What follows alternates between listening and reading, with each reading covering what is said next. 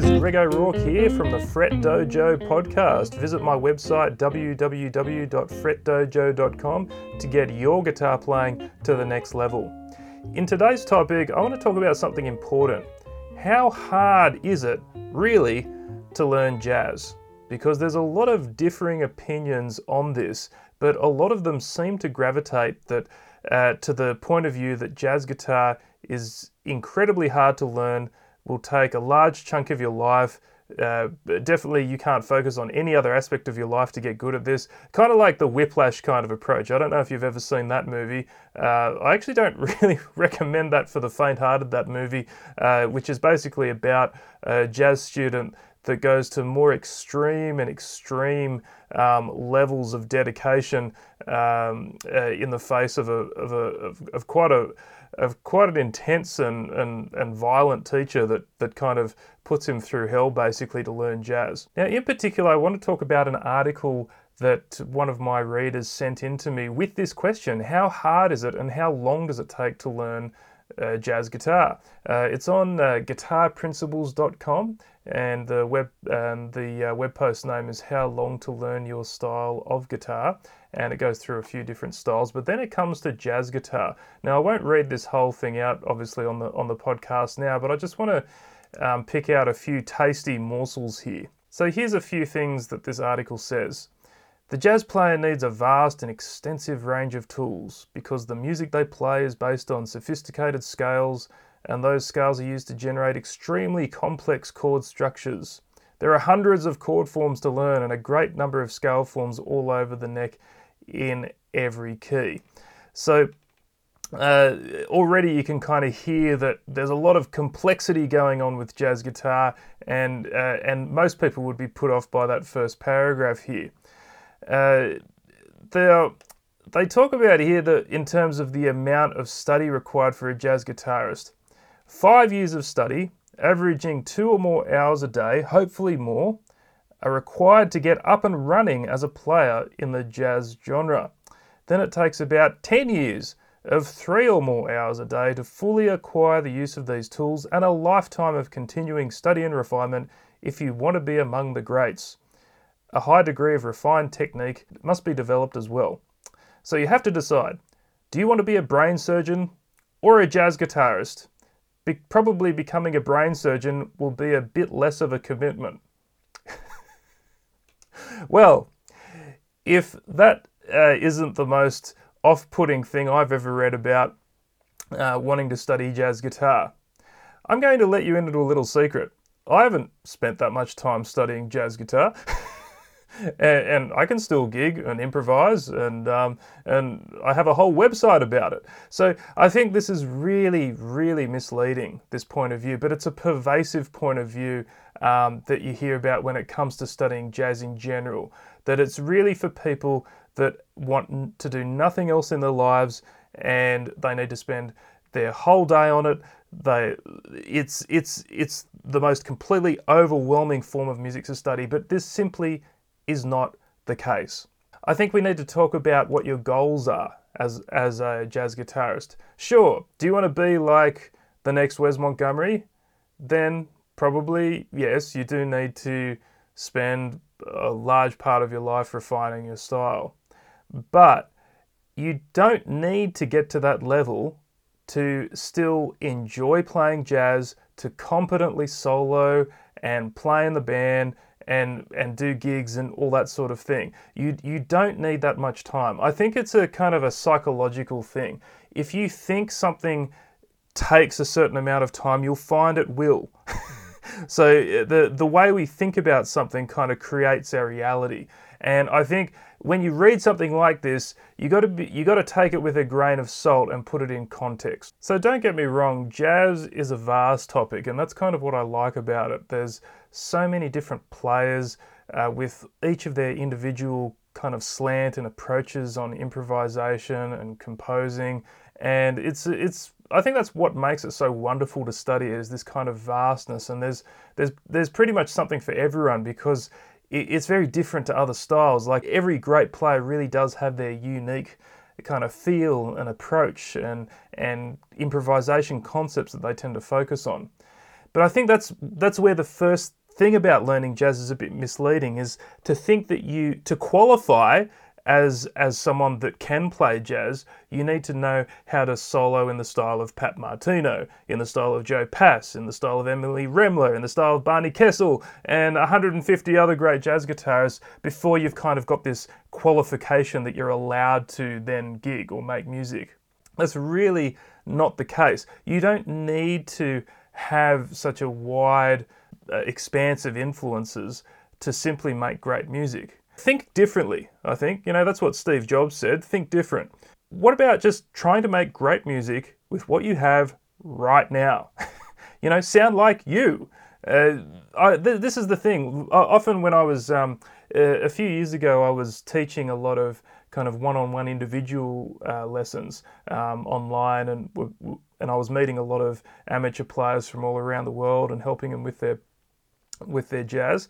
And I always got them to start on this little exercise. I actually did a video on this um, uh, on my YouTube channel uh, a few weeks ago. And it was about basically how to solo with five notes only. Okay, so it was just five notes from like a blues scale. That was it. But I got them to just start improvising with that those five notes with that single scale over a simple chord progression now, what's interesting about doing that exercise with hundreds of players is that I've never heard someone play that exercise the same way twice. Everyone, even at the very start of their jazz journey, has something unique that they can say with the material. And so you have to trust yourself that you know as a human being you are an artist you know like you you have that artistic uh, drive inside you and that you can make a powerful musical statement very quickly. You don't have to wait till you're qualified and you kind of, uh, you know, learn um, every single theory trick in the book and every single substitution, and you've transcribed all the things that you should transcribe. That's a that's a load of rubbish basically. You can start making good music right now. And I also think that just having a limited set of inspiration can actually be a springboard of creativity anyway. You know, Wes Montgomery spent a lot of time transcribing Charlie Christian. He was just obsessed with Charlie Christian. He would he would uh, learn every single solo by Charlie Christian. I, I don't know uh, if he extensively did other transcriptions from other players, but once he'd kind of got that main influence, then he used that as a springboard to uh, you know enhance his own playing as Wes Montgomery. Okay, so you don't need to study every single player out there to still have a solid understanding of jazz and a, and a solid feel for the core approaches. So I think that's uh, where you have to uh, be a bit selective. You know, like it's kind of ironic that if you feel like you have to be a walking dictionary of jazz, you'll find that it's actually harder to be creative, um, ironically, because you kind of you, are sort of locked in superficially studying too much stuff rather than going deep and narrow on, on a couple of players that you really like. And I think you need to start thinking as an artist, you know, like even from the outset, as a as a beginner player, you know, rather than thinking of yourself as a student that has to fill your brain up with so much knowledge, you definitely need a little a, bit of that. But then, uh, how do I then turn that into a musical statement that's uniquely my own?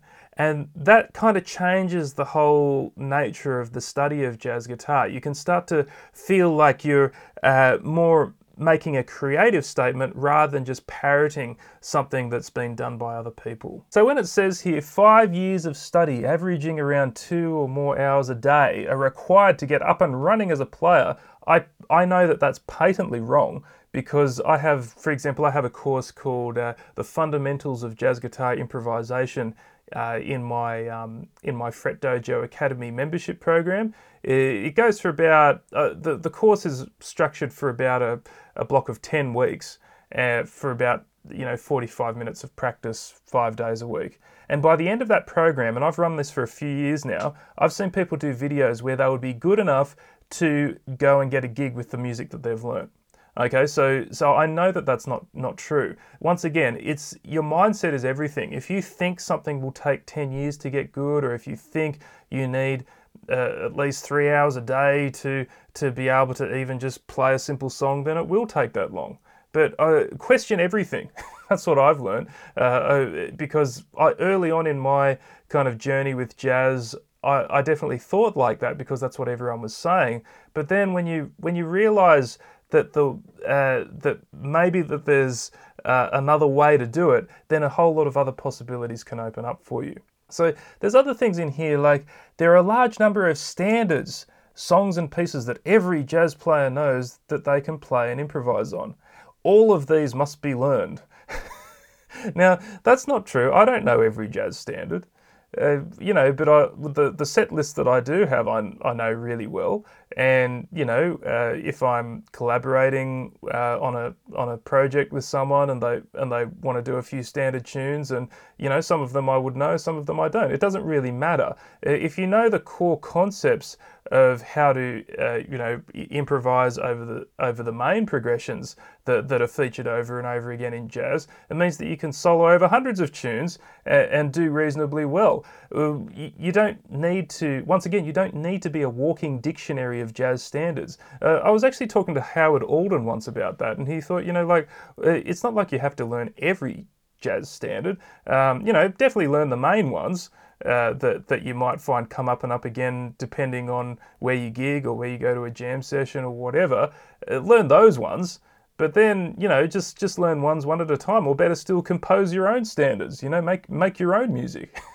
so uh, I know I have a different point of view to, to some of the other guys out there, but uh, I think definitely it's important to learn jazz standards. And in my membership, you know, every month we're, we're focusing on a on a new jazz standard to to kind of learn some of the important chord progressions and soloing approaches and and a bit of transcriptions and things like that. But it, it's not like you have to learn you know 500 of these things to be able to do a gig.